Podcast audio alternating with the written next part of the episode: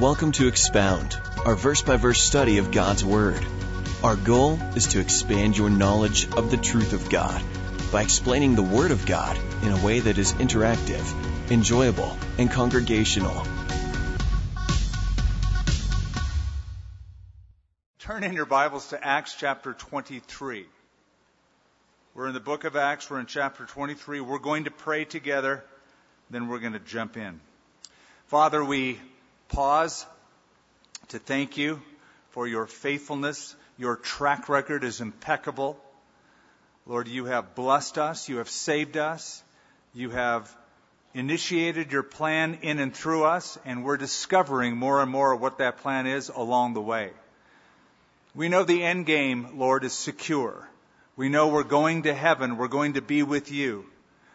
And when we see you face to face, you're going to reward us on top of all that you've done for us. Then we're going to rule and reign with you and enjoy the wonders of that place prepared for us. Until then, Lord, our desire is to grow. We have a, a, long way to go. We admit that. But we pray, Lord, that through the study of the book of Acts, the consideration of the story that is part of Scripture, and we know that all Scripture is inspired of God and profitable for us. Thus, these chapters bring us great spiritual blessing and profit. I pray, Lord, we'd know them. I pray we'd realize them. We would enjoy just soaking in your truth and the marvel of how your Spirit worked in and through the early church. Lord, do your work in our church and in our generation. Pour out your Spirit upon us. Bring revival, Lord, to your church. Bring revival to this country. Raise up, Lord, a new generation of evangelists, worshipers, preachers, teachers. In Jesus' name we ask. Amen. Amen. Hey, when you look back on your life, can you see events that at the time you thought were very normal, very natural, very uneventful? But now you look back on those events and you see a supernatural thread running through those natural events? Can you see some of those things? go, wow. Now, I'm sure you still have unanswered questions. Yeah, but what about that one time, that thing? What was that about? That aside, I'm certain that you all have stories, as do I, of what looked like a normal happening. Behind the scenes, God was making something else happen. Now that is called providence. That's a word you need to know if you don't already, and you need to know that providence is different than the miraculous. We've talked about this on a number of occasions, but I think it's important in light of the chapter we're reading, and here's why. Chapter 23 really advances no great doctrinal truth. If you were to try to read through this book and say, what is the great truth that lies behind this chapter? What is the, the doctrine? You could maybe point to, he's speaking about the resurrection, this or that, but there really is none. It's a historical narrative. But just because one isn't advanced by name, it is still present in this chapter, and that is the providence of God. Now, in the Old Testament, there's a book completely devoted to this idea of God's providence. It's the book of Esther. And in the book of Esther, there's no doctrine really that is spoken about in that book. In fact, the name of God isn't even mentioned once in the entire book. But in the book of Esther, you are watching normal things take place in a kingdom, and yet behind the scenes, God is the mastermind. So when God works miraculously, God intercepts the natural world he intervenes or he contravenes into natural law. That's a miracle. He superimposes natural law with his own law, walking on the water is a miracle because water can't support the weight of a human being unless a miracle takes place. But when God moves in providence, it's different. Things happen naturally. People do things normally. But behind the scenes, God happens to weave the natural events into a supernatural drama pageant. His will is being enacted through the natural world. So often we go, God, I want to experience the miracles you have. Give me more miracles. I'm praying for a miracle. Good, pray for them. But be on the lookout for providence. And sometimes you don't see it, it's not apparent, but wait for it, wait for it, wait for it, and then one day you might just go, wow. What seemed like it was just a normal happening, it wasn't. Years ago, I just happened to go to a potluck at my ex-girlfriend's house. I was nervous about going, not sure if I even should. But that night, it just so happened that I met a beautiful young girl named Lenya.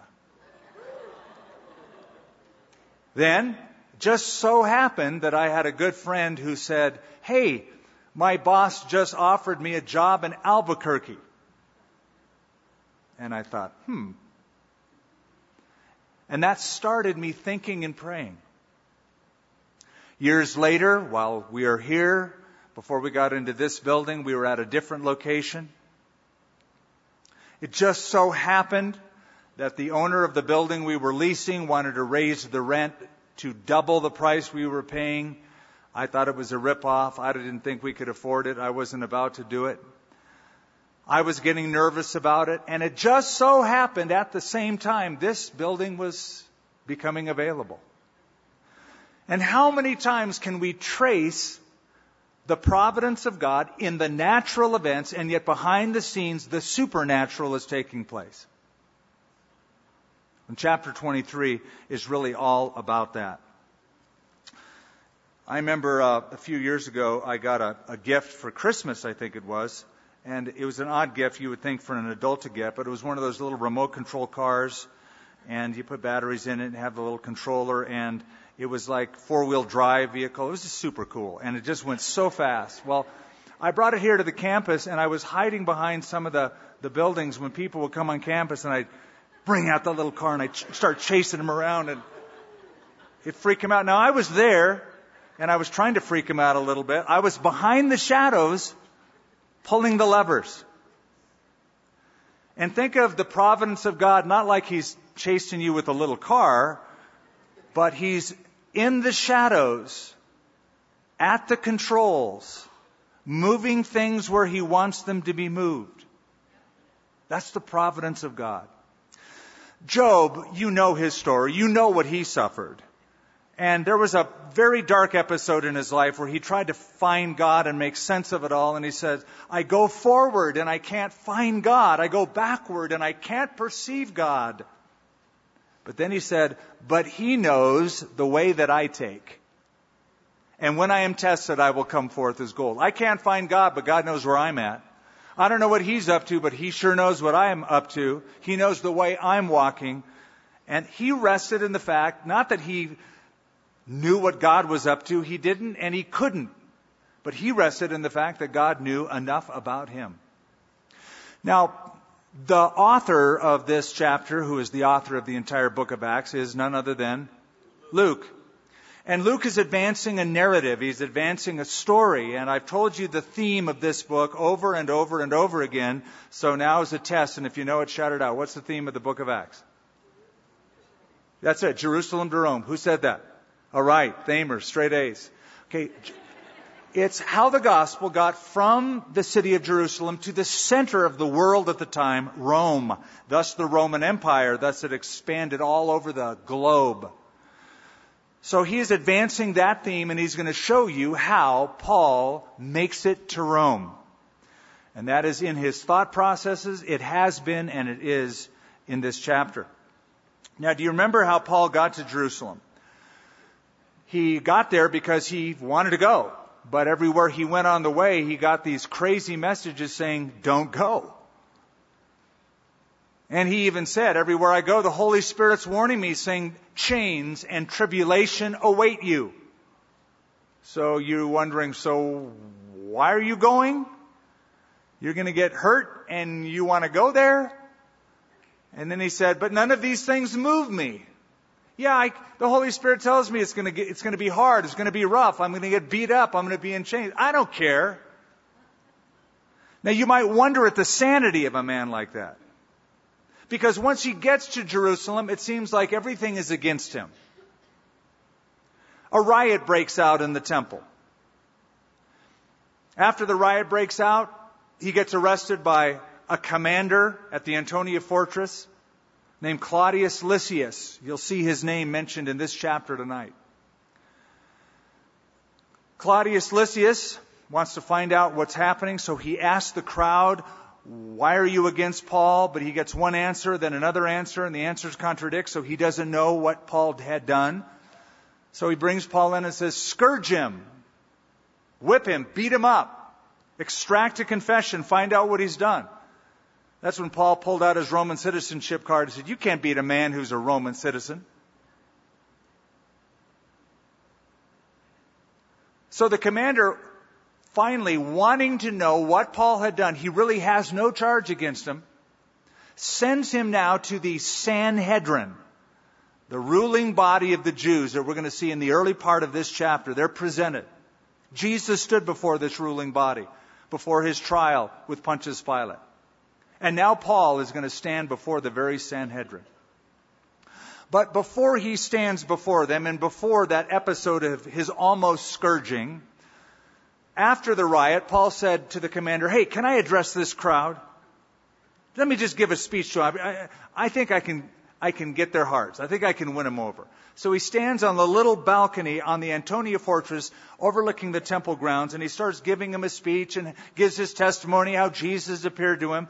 But then he says, and then the Lord Jesus, your Messiah whom you rejected, told me to leave here and go preach to the Gentiles. When they heard that word, they threw a fit, threw dust in the air, gnashed at him with their teeth, and another riot broke out. So he's got two riots on the same day against him. But the commander still does not know what the problem is. So go back to the last verse of chapter 22. The next day, which is where I would have put chapter 23, verse 1, but I'll let Langton work his magic.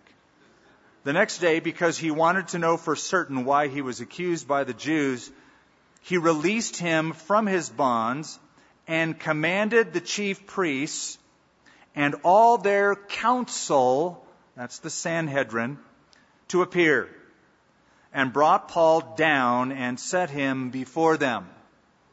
Now, this is a little bit different. Jesus' trial and the other trials in the book of Acts, whenever the council or the Sanhedrin, I'll tell you who they were in a moment, whenever they convened, they had their own special meeting hall not far from the Antonia fortress on the Temple Mount, but on the other side. That's where they would meet. But because two riots have broken out, the commander, the Roman tri- tribune, the Chiliarch, he is called, wants to sort of maintain order by having the Sanhedrin convene at the Antonia fortress. So he makes them come to him. And Paul brought down into that courtroom to stand trial. So he stands before them. And then Paul, just picture the scene. They're gathered around. They don't like him. They want him dead. Then Paul, looking earnestly at the council. I'm just picturing Paul looking around, staring.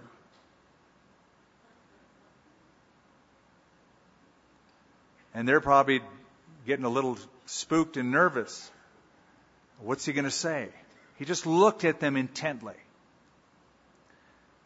And he said, Men and brethren, I have lived in all good conscience before God until this day. And the high priest, Ananias, commanded those who stood by him to strike him on the mouth. It's not getting off to a good start. This day isn't really much better than the previous days for Paul. Now the high priest is called Ananias. Don't confuse him with Annas, A-N-N-A-S, that you saw in the Gospels and also in the earlier part of the book of Acts.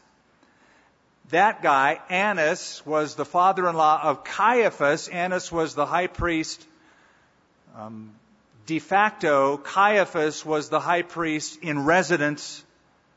And so both were serving as high priest. Annas had the clout. Caiaphas did the work. Those guys are gone. This is a new high priest named Ananias. So don't confuse Ananias with Annas. And it gets worse. Don't confuse this Ananias with another Ananias. In Acts chapter 5, married to Sapphira, who were part of the early church, Jewish believers in the early church. Just figure this is a, a more common name than you thought, and this guy is named Ananias. He is the high priest in Jerusalem. Now, he served as the high priest from AD 47 until the first Jewish revolt. Now, why is that important? Because the first Jewish revolt was started in AD 66 and ended in 70 AD. Anybody know what happened in 70 AD? The Romans came in and destroyed the city and burned the temple, razed it. What's interesting is that the Romans didn't kill Ananias, this high priest. The Jews did. Because the Jews, whom he represented, hated his guts. You want to know why?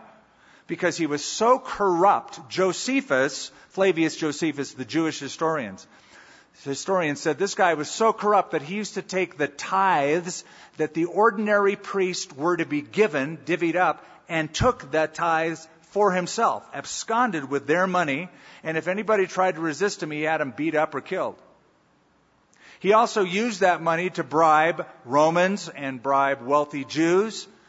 He was also arrested and stood trial in Rome itself before Claudius the emperor on charges when the Judeans and the Samaritans had a bloody feud together that he was complicit in that because many were killed, but he was acquitted of those charges, returned back to Jerusalem. So anyway, that's this guy, this Ananias.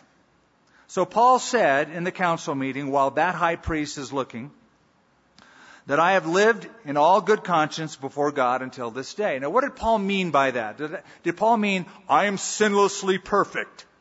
I've never blown it. No, what he means is, in my conscience, internally, as I look within myself, I can't consciously say that I have willfully gone against the externals of the law. Doesn't mean he was perfect, because in Romans 7, he talks about his struggle. The things I want to do, I don't do. The things I don't want to do, I end up doing. Oh, wretched man that I am, who will deliver me from the body of this death? You know the text.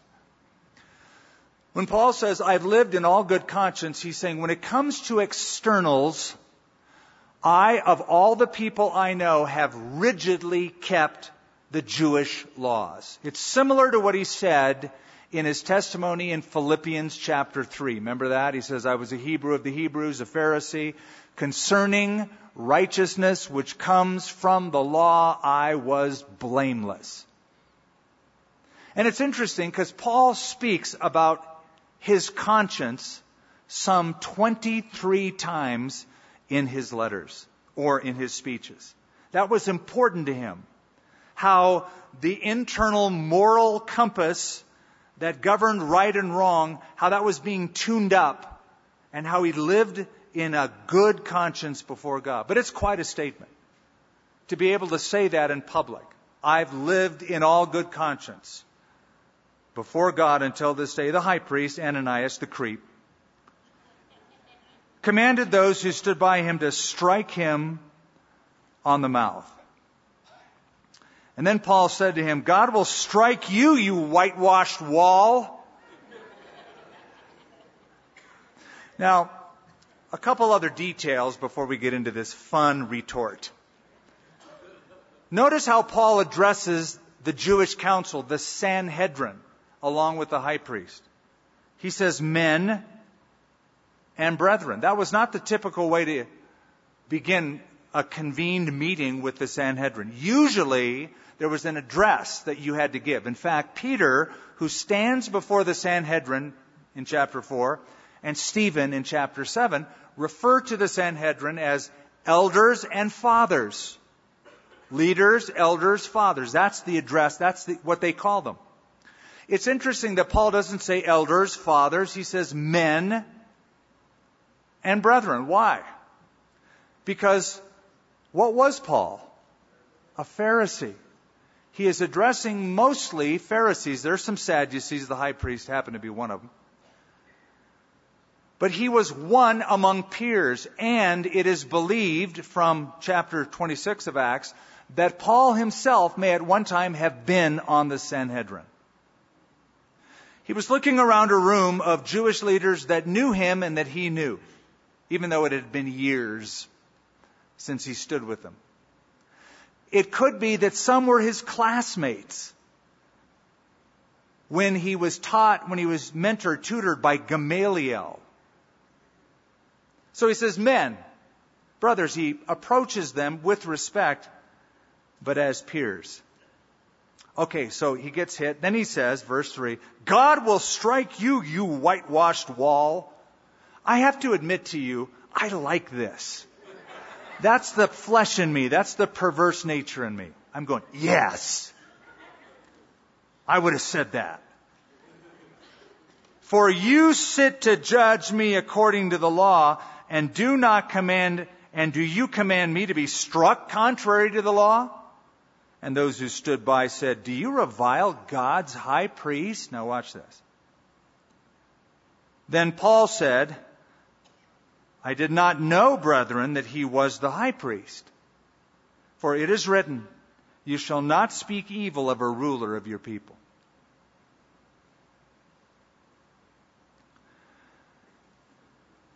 Why was Paul so rude? Why did Paul say this? You know, Jesus said, you know, if somebody slaps you on the cheek, turn the other cheek to him. Jesus was reviled and he didn't revile.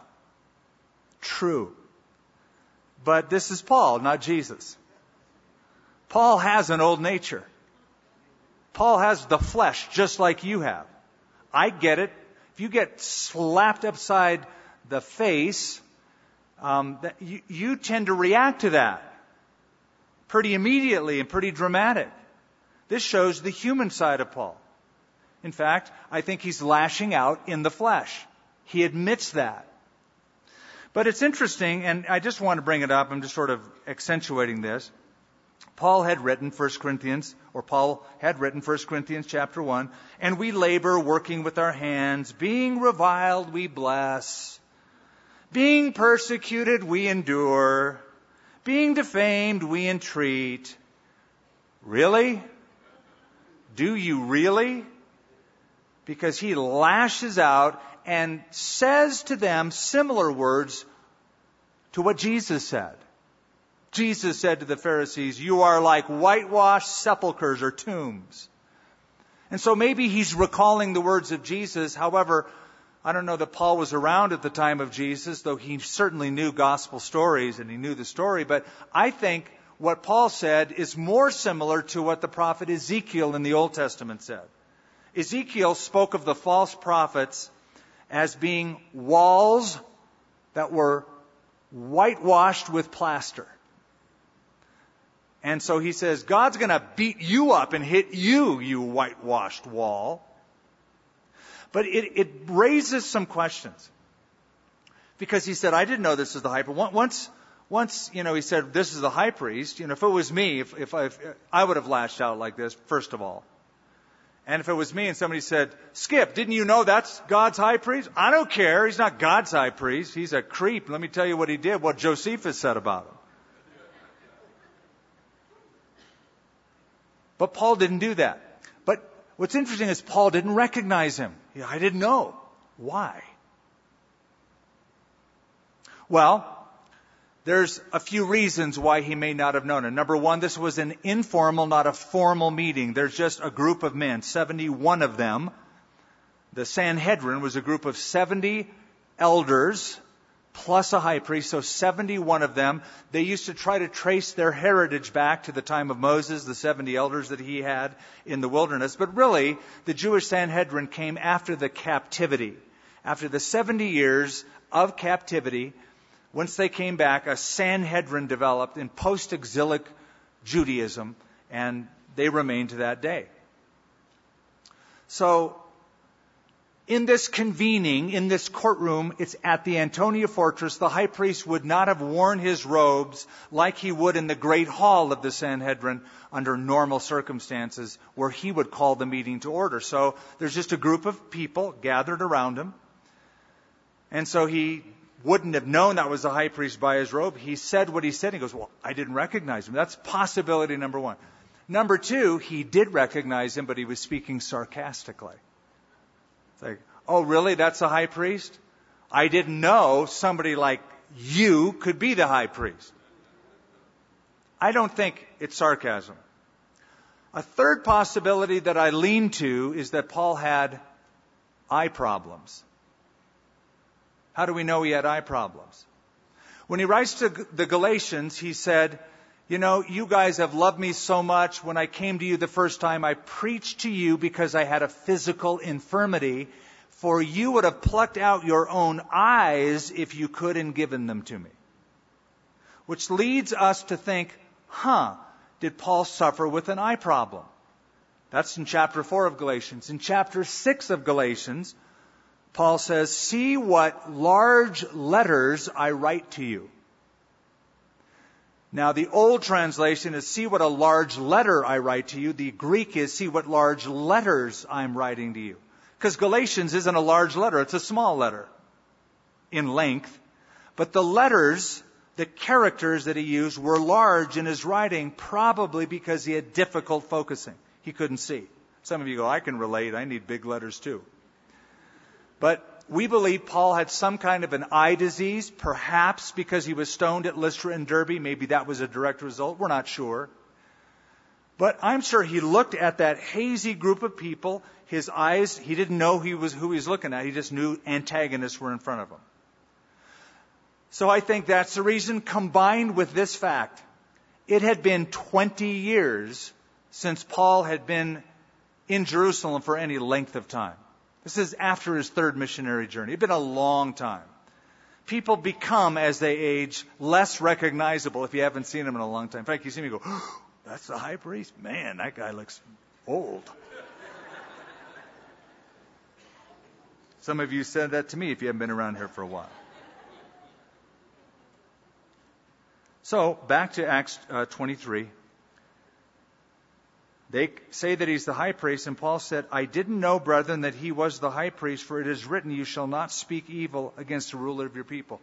What's fascinating about that is Paul publicly is apologizing. He's saying, You're right. He didn't say, Well, I didn't know, it's not my fault. He goes, I didn't know, but it's still my fault. I don't respect the person because I told you he's a creep, right? He's he stole money, he's vicious, he killed people, he hurt people. At the same time, Paul is respecting the office and the scripture that speaks to honoring the office. And he quotes the scripture and saying, I am under the authority of the scripture, thus I must respect that office.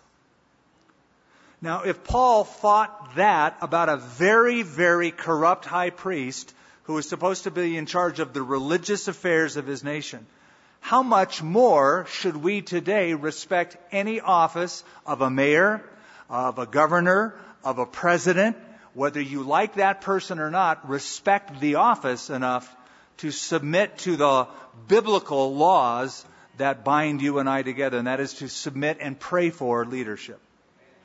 So I just find it fascinating that Paul admits it, and he admits it publicly. The next best, best the next best thing to not sinning at all, which ain't going to happen, is to confess your sin as soon as you do it. And he did it immediately and he did it publicly. So you got to hand it to Paul for that.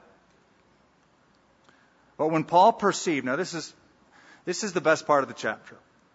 Because Paul is standing there, he's just got his face hit He recognizes the high priest, Ananias, now, who it is. But he knows he's not going to get a fair trial. It's impossible. The makeup of this group, I'll show you in a minute. You'll see why in a minute. It's impossible. So, Paul employs a very interesting tactic. Wisdom.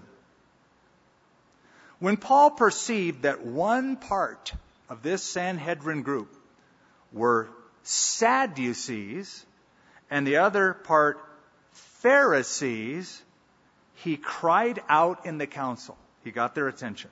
Men and brethren, I am a Pharisee, which would make all the Pharisees go, all right. And make all the Sadducees fold their arms and frown. He's doing this on purpose. I am a Pharisee, the son of a Pharisee. Concerning the hope and the resurrection of the dead, I am being judged.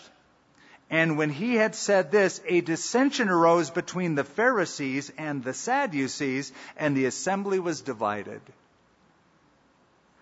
For the Sadducees say that there is no resurrection, no angel, no spirit, but the Pharisees confess both. The Pharisees and the Sadducees were two of the three main groups within Judaism in the New Testament. I said there were three groups. Who was the third group? The Essenes. The Essenes were a little desert community down by the Dead Sea. The Dead Sea Scrolls were found by them. They wrote them. The Essenes were ascetics. They were bookworms. They kind of hid away in the desert and did their little deal apart from everybody else. And the whole world was bad. And, and they were the only right ones in their little monastery hideaway. But in Jerusalem, in mainstream Judaism were Pharisees and Sadducees. Now, these groups developed not in the Old Testament, but between the Testaments and after the exile. I, kept, I keep mentioning the exile, the 70 years. Let me tell you why that was important. When Israel was taken captive in to Babylon for 70 years, they left Jerusalem. They're in a foreign soil. But meanwhile, back in Jerusalem, what has just been destroyed and burned? The temple which means no sacrifices can ever be made in that temple as long as there is no temple. The priest cannot function, the Kohanim, the priests, cannot perform sacrifices. So now you have Jews in exile who wonder, what do we do as Jews in honoring God if we can't make animal sacrifices to atone for sin? So they resorted to studying the law in little groups. And the little groups were called synagogues, synagoge, the gathering together of people into groups to study and apply the law of Moses. That's where it developed because they couldn't practice ceremonial law any longer. Well, as they got back into the land, these three groups developed. The Essenes, the Perushim, and the Purushim, we say Pharisees. Purushim or Pharisee means separated ones. These are the guys who are saying, uh, we got spanked in the captivity. We never want that to happen again. We're going to start obeying God in every single aspect of life. So they made it their aim to practice every bit of law, even ceremonial law. At the same time, it always happens, another group called the Sadducees developed. These were the liberals. These were the rationalists. They didn't believe in miracles, Pharisees did. They didn't believe in resurrection, Pharisees did. They didn't believe in angels or spirits, Pharisees did. They did not believe in the Old Testament. The Pharisees did. You say they didn't believe in the Old Testament. No, they only believed in the first five books of Moses, the Pentateuch or the Torah. It's the only thing the Sadducees believed in. They were rationalists. Paul says, I'm a Pharisee. Pharisee says, yes, I believe in the resurrection. Yes. So now the Pharisees and the Sadducees are fighting each other, and Paul's standing there unharmed, untouched. They just hit him. Now they're at each other's throat. Meanwhile, Claudius Lysias, the commander, must be throwing his arms up. Oh my goodness, I still can't get a, a reason what this guy has done. I can't get any charges against this guy. He's probably exasperated at this point. Then there arose a loud outcry, and the scribes of the Pharisees' party arose and protested, saying, We find no evil in this man. Really? You just had him hit. You want to kill him. There was two riots in the Temple Mount, and now the Pharisees and the scribes are sticking up for Paul. They're siding with him. And that's because they're at odds with the Sadducees. We find no evil in this man, but if a spirit or an angel has spoken to him, let us not fight against God. And it's interesting, in saying that, they're affirming that the vision that he said he had, in that speech he gave before the riot, he said, I'm going along the Damascus Road, and the Lord Jesus appeared to me and said, Now, if the Lord Jesus spoke to Paul from heaven, it must mean the Lord Jesus is risen from the dead. And that's what Paul is affirming. And so the Pharisees who believe in resurrection and believe that spirits can exist and can talk, they say, well, if a spirit talked to him, like he said on the Damascus Road, who are we to fight against God? Now, when there arose a great dissension, the commander, fearing lest Paul might be pulled to pieces by them, again, commanded the soldiers to go down and take him by force from among them and bring him into the barracks. But the following night, let's slow down here. He's put in the barracks, put in prison, put in jail, locked up, goes through that night, goes through the next day. Now it's the next night, and by this time, Paul is getting very discouraged. I'm sure he's having second thoughts. I'm sure all of those voices of Agabus at Caesarea and those Christians up in Tyre who said, Don't go to Jerusalem, don't go to Jerusalem, you'd be a fool to go to Jerusalem. All that's coming back to him. He's thinking, I should have listened to them. I'm so stubborn, I'm so hard hearted, you know, I just said, I'm going to Jerusalem and I'm going to Rome. Like, who am I? I'm sure he's feeling all that. The following night, it's nighttime, it's dark. The Lord stood by him. You don't need anything but, but that. That's all you need. The Lord stood by him and said, Cheer up, Paul. Isn't that cool? I'm sure it cheered him up. The Lord spoke to him, Cheer up, Paul. Be of good cheer, Paul. For as you have testified for me, and the word testify means make a complete testimony. Paul, you did a good job. You gave the full meal deal in Jerusalem. You gave a complete and honorable testimony. You fully testified. As you have testified of me in Jerusalem, you must also bear witness of me in Rome. Now, I'm sure when, when the Lord told him that, when he mentioned Rome, Paul was slumped on the floor. He stood right up. And he got all excited. Because what's the one place he said he wanted to go? Rome. And what was the one place he kept saying? I'm going, I'm going, I'm going. Rome. And what's the one place he wrote to that church said, I'm coming, Lord willing? And then Spain. Rome. Now the Lord says, You're going to Rome. And that's the theme of the book of Acts. And that's why Luke includes the story. The Lord promised Paul, You're going to Rome. So whatever misgivings we might have. Maybe Paul shouldn't have gone to Jerusalem because he got arrested. The Lord says, This is providence, Paul. I have woven these events together so that you could give a full and complete testimony of me in Jerusalem. And now you're going to give one in Rome. It is my will and my plan to get you there. And now the providence of God kicks in as Paul makes it from Jerusalem all the way to Rome. The Lord promises him that.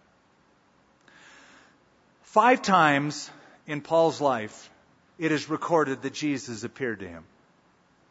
Every time he did, it was a time of crisis. First time, Acts chapter 9, the Damascus Road. Knocked him off his horse. The Lord spoke. It was a crisis. He was fuming. He was wanting to kill those Christians in Damascus. The Lord appeared to him. Later on, Acts chapter 16, he doesn't know which way to go. All the doors are closing, all the doors are shut. He doesn't know what the way forward is. He's at Troas that night. He gets a vision of a man from Macedonia. And he concludes, The Lord has spoken to me. The Lord has allowed this vision. This is what the Lord wants us to do. And it encouraged Paul, and he went to Macedonia. The third time is Paul is in Corinth in Acts chapter 18, also very discouraged. Things aren't going well in Corinth. But the Lord Jesus appears to him and says, Cheer up, Paul, and speak up. Don't keep silent. I want you to go back out and speak, for I have many people in this city. There's still many people who need to hear the message. You're going to bring it. The fourth time is this time, and the fifth time is when he is on a boat in Acts chapter 27. The boat goes through a few different storms. The Lord appears to him in the storm and he says, Nobody's going to die on the, boat, on the ship. Be of good cheer. You're all going to survive. And that's why Paul said, Do what I say, because the Lord appeared to me, and nobody here will die. All of them were times of crisis. All of them times where Paul was somehow discouraged or slowed down. Each time the Lord picked him back up and he said, You're going to Rome. Now pause again for a moment. Where is Paul? He's in Jerusalem. He is locked up in a prison cell. He happens to be in the very prison cell that Peter was locked up in in that same city. The Antonia Fortress. What happened to Peter in that prison cell? He got released. An angel opened the door. The chains fell off of his wrist. The angel said, Get up and go. He thought he was dreaming. Till he's outside, the gate closed behind him. He's outside and he's at the door. He knocks at the door. You know the story, right? The chains fell off him from that very prison. Okay, I'm having you pause on that because that isn't going to happen to Paul. Sometimes the Lord delivers, and that's awesome. Sometimes the Lord gives you the power to endure as a prisoner, and that's awesome. You say, oh no, God's will would be that Paul is free like Peter. No, it's not. God's will for Paul is that he stays a prisoner the rest of his life till he's dead. And what's interesting about that, and Paul, you're going to see that title in a minute, Paul the prisoner. Paul never saw himself as a prisoner of any government. He said, Though I'm in chains, I'm free. And he said, I am a prisoner of Jesus Christ. And he said concerning his incarceration in chains, I want you to know, brethren, that the things that have happened to me, these chains, have happened for the furtherance of the gospel, not the hindrance of the gospel. So the door miraculously swung open for Peter and providentially stayed shut for Paul. And God is moving in both cases. What a great lesson, isn't it? Say, God, give me a miracle. What if he says no? Then wait for it. Watch for God's providence. Be of good cheer. You've testified for me in Jerusalem. You must also bear witness in Rome. And when it was day, some of the Jews banded together under an oath, saying that they would neither eat nor drink until they had killed Paul. And there were more than 40 who had formed this conspiracy. What this amounted to was a personal vow of basically saying something like this May God do to me, uh, God do so to me and more if I don't kill Paul by this time, if Paul isn't dead. We're not going to eat until we've killed Paul, and if we're not dead, may God kill us. It's one of those stupid oaths that Jesus said never make. He said, let your yes be yes and your no be no. Don't swear by heaven or by earth. Just be an honest person. And what's stupid about this is they're not going to be able to do it, so are they going to starve? And that didn't happen, it seems. So it goes on. Now you, therefore, together with the council, suggest to the commander that he be brought down to you tomorrow, as though you were going to make further inquiries concerning him, but we are ready to kill him before he comes near. So, when Paul's sister's son heard of their ambush, he went and entered the barracks and told Paul. First of all, who's Paul's sister? Second, who's his nephew? And third, what's he doing in the courtroom? Talk about God's providence. Just happened to be there. Now, this leaves us with many unanswered questions because this is really the only reference we have to Paul's family, other than the reference you just read a few verses ago when Paul said, I'm a Pharisee, the son of a Pharisee. So all we know is his dad was a Pharisee. All we know about him. We know nothing about his family. Now we get insight. He has a sister. But we're left, we're peppered with questions at this point. Was his sister living in Jerusalem because the family estate was in? Where's Paul from? Tarsus. Saul of Tarsus. Paul of Tarsus in Cilicia. That's where he's from. So why isn't she in Tarsus? Is she now living in Jerusalem? If she's living in Jerusalem, is she a Christian? Is she a believer? Is his nephew a believer? Is his nephew in Jerusalem to study to be a Pharisee like Uncle Paul, following in his footsteps? If he has relatives in Jerusalem, why didn't Paul stay with them when he went to Jerusalem? Just all sorts of questions would flood our minds. And the answer to all of them is you'll never know.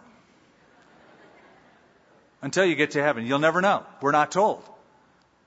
We are told he had a sister. We are told he has a nephew. And I'm guessing this is just Skip talking. I'm believing that he is studying Judaism up close and that his sister had moved to Jerusalem, was in residence there, had a house somewhere there. The nephew lived there and was studying in close proximity of the Sanhedrin like Paul had done years before. That's the only thing that would account for him being present when these courtroom proceedings were convened. Then Paul called one of the centurions after nephew tells Uncle Paul, Hey, Uncle Paul, guess what? There's a bunch of dudes, 40 of them, that want you out. Paul called one of the centurions to him and said, Take this young man to the commander, for he has something to tell him. Now, does that strike you as odd? What is a prisoner locked up in jail doing summoning a centurion who commands a hundred soldiers? Hey, come here. I want you to do something for me. Is that possible? It sure is if you're a Roman citizen.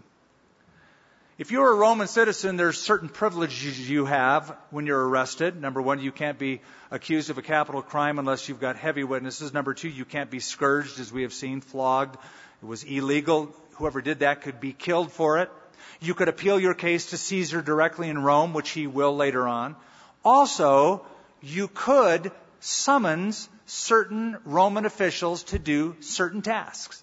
And so in a prison, because he is a Roman citizen, he has the privilege to make this command, or really a request, of the centurion.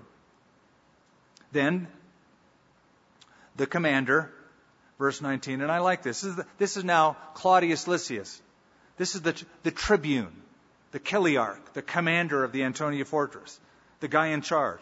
The commander took him, the nephew, by the hand. It's a tender scene. Went aside and asked him privately, What is it that you have to tell me?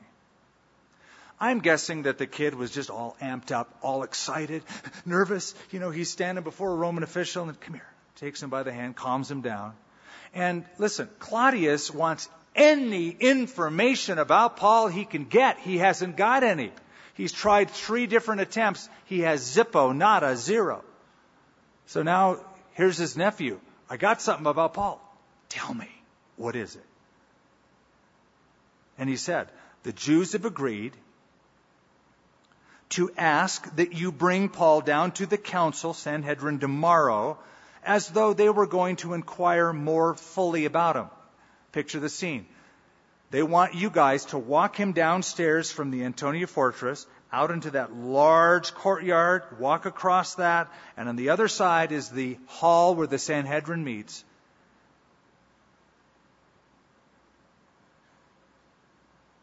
But do not yield to them, and they, they're saying that to inquire more fully about him. Verse 21, but do not yield to them, for more than 40 of them lie in wait for him men who have bound themselves by an oath that they will neither eat nor drink until they have killed him. And now they are ready, waiting for the promise from you. So, the commander Let the young man depart, and commanded him, Tell no one that you have revealed these things to me. And he called for two centurions, saying, Prepare 200 soldiers. Remember, a centurion is in charge of 100 soldiers. You get two of them if you want 200 soldiers. So he gets two commanders, get your men, all 200 of them. 70 horsemen, so that's part of the cavalry. By the way, uh, uh, we are called Calvary. And I've had a lot of people over the years in town say, Oh, you're at that church cavalry. I said, No, we don't groom horses here for war. We are named after the hill on which Jesus died on, Calvary, like the Calvarium, the skull that you and I have. But we're not Cavalry Chapel or Cavalry Church.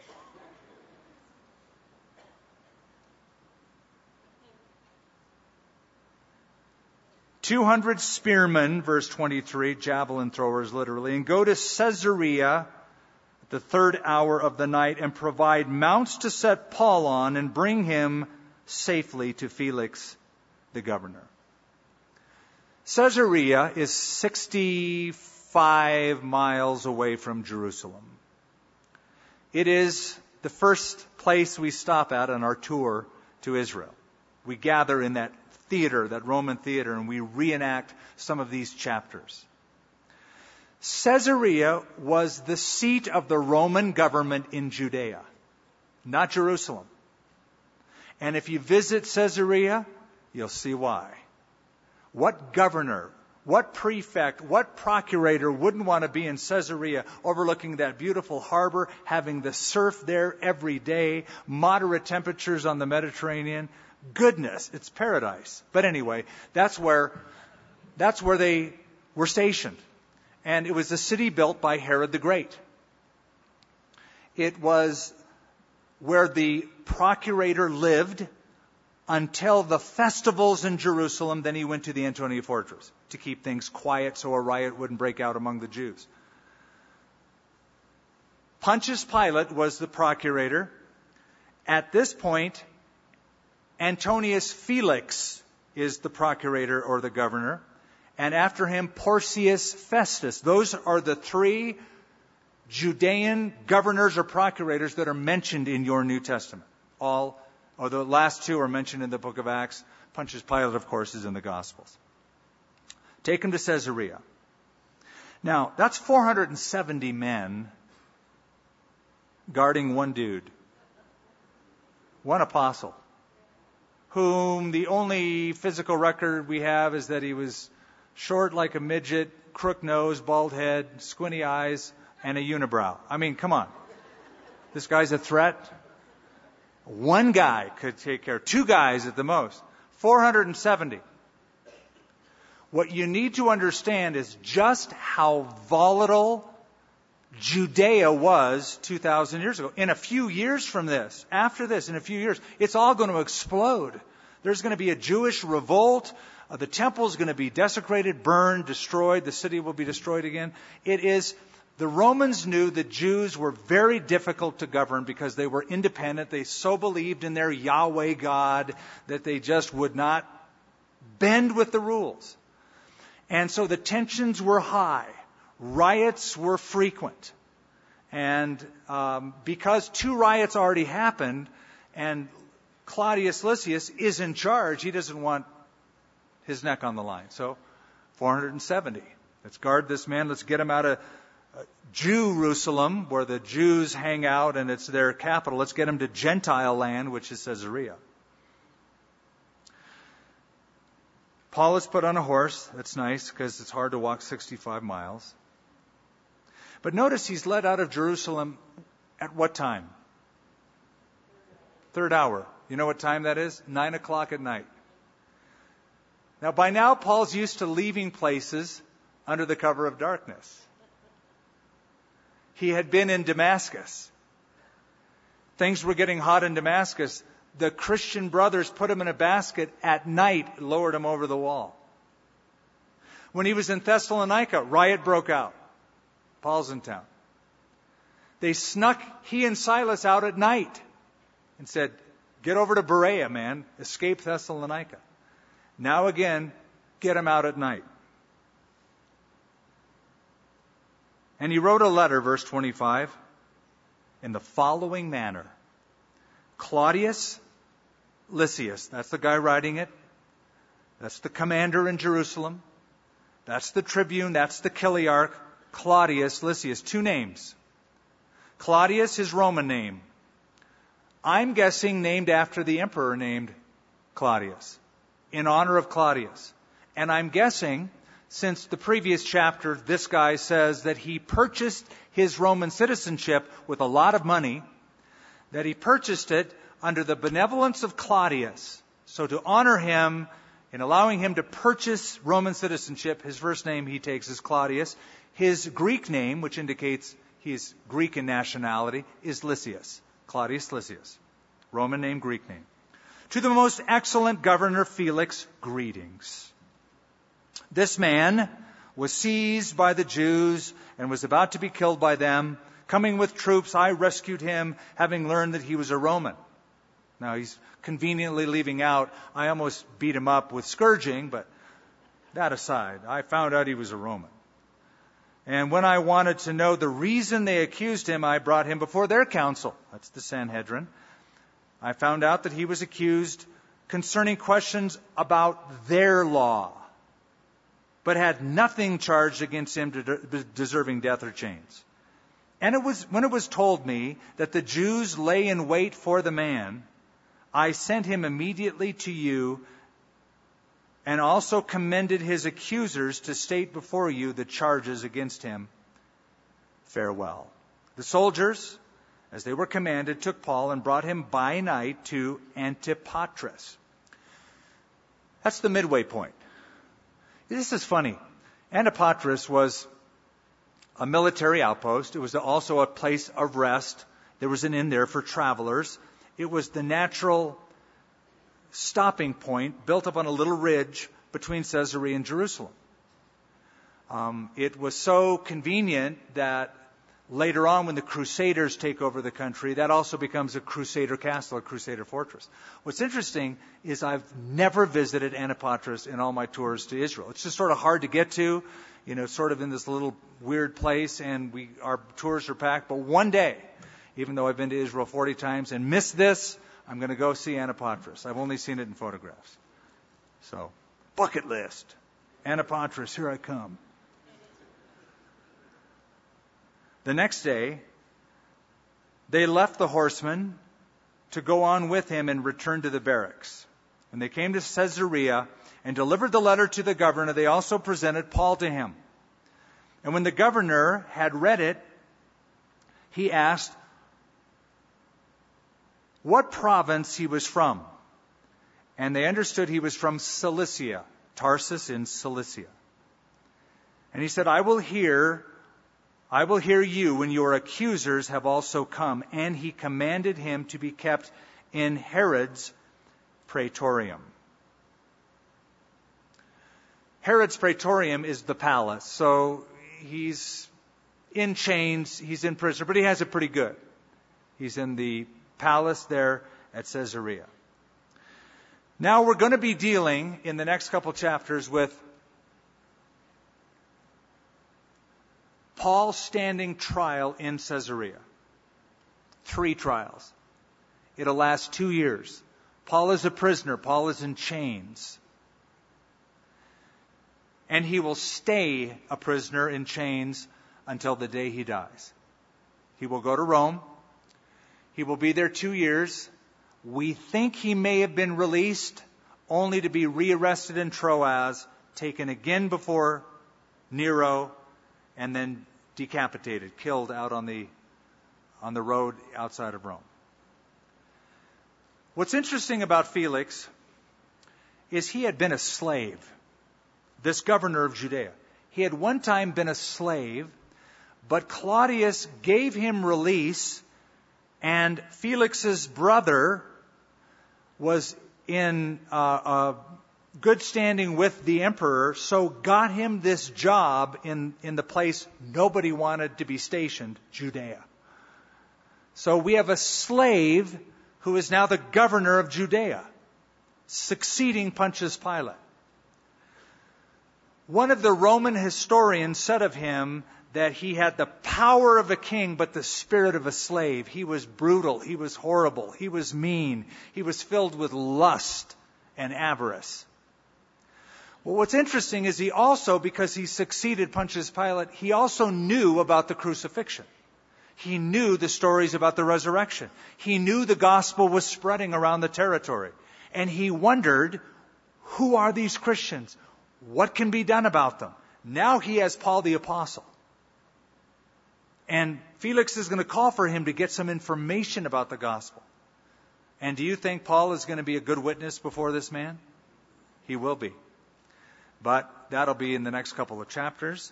And we have finished this chapter tonight. He is stationed in Herod's, Herod's Praetorium. As we close, let me offer you a word of encouragement. Jesus stood with Paul and said, Cheer up, Paul. And I think the Lord would say to some of you tonight, cheer up, take heart. Whatever happened to you this week, this month, lately in your life, whatever episode you're just finding yourself coming out of, I know the thoughts that I think toward you, says the Lord, Jeremiah 29:11, thoughts of peace to give you a future and a hope. He wants you to cast your care upon him because he cares for you. He's your rock. He's your defense. And whatever you're struggling with, I'm praying you'll hear the Lord tonight saying, I'm here. I'm with you. I'm going to providentially guide and direct you. Cheer up. Wait for it. And see what the Lord will do. As we pray, I'm also aware that as exciting as it is to be a believer, even though difficult, like it is for every human being, it's exciting because of the promise of God's providential care that some of you perhaps don't have a real relationship with Christ. You don't know Him. Thus, you're not experiencing the kind of peace that we have, that no matter what happens, the Lord is there with us whether we get sprung out of jail or we, by the providence and grace of God, endure the prison sentence. God's with us. If you don't know Him, life's a big question mark.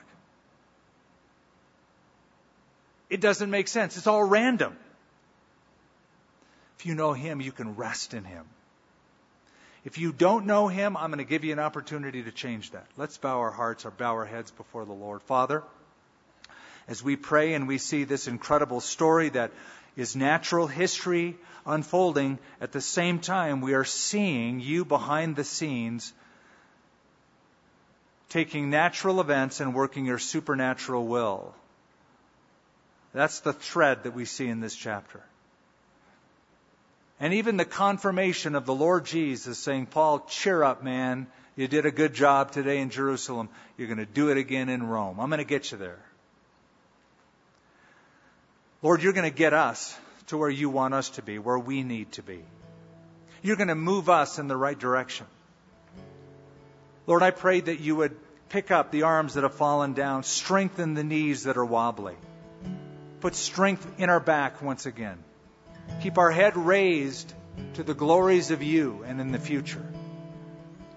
And then, Father, for those who don't have a relationship with you, they haven't turned their life to you. They have, like a Pharisee or a Sadducee, rested on their ritualism or their rationalism. But they haven't committed their lives to Christ. That was Paul's whole message Christ, Him crucified and raised from the dead. I pray that today would be a turning point. If some have walked away from you, strayed away from you, ran away from you, I pray, Lord, that they would run to you tonight.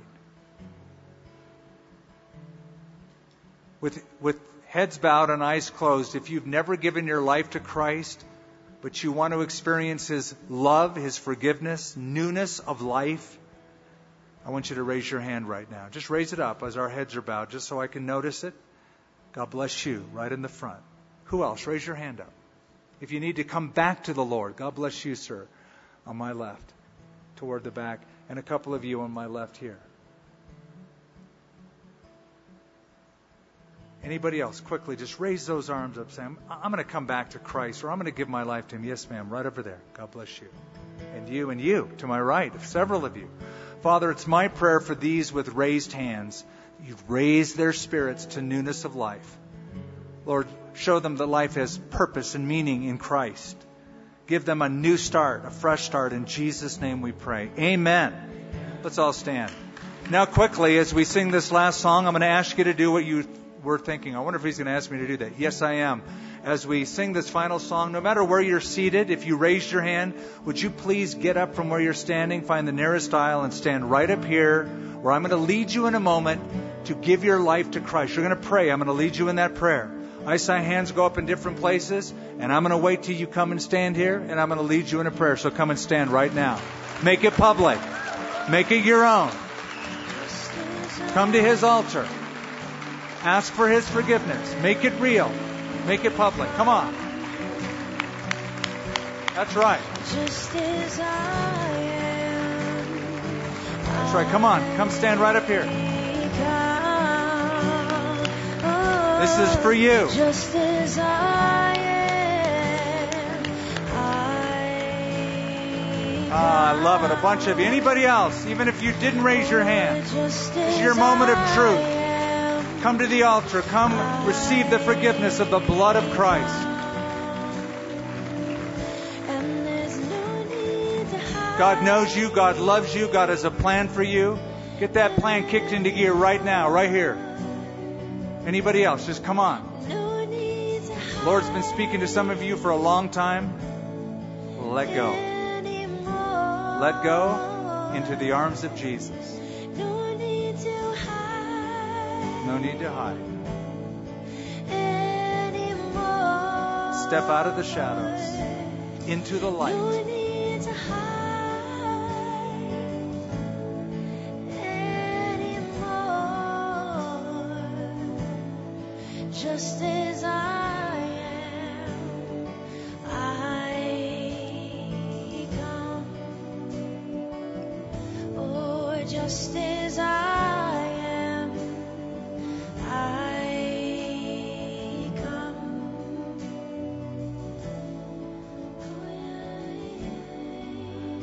You who have come, it's now my privilege to lead you in a prayer. I'm going to ask you to say this prayer out loud after me from your heart. Sort of like vows in a marriage. The couple says them out loud in front of God and these witnesses. So I'm going to pray out loud, and would you pray after me? Say these words from your heart and pray to the Lord. Say, Lord, I give you my life. Take all of it I know that I'm a sinner. Please forgive me. I believe in Jesus. I place my faith in him. I believe he died on a cross, that he bled for my sin, that he rose from the dead, that he's alive right now. I turn from my sin. I turn from my past. I turn to Jesus Christ as Lord and Savior of my life. Help me in Jesus' name. Amen. Amen.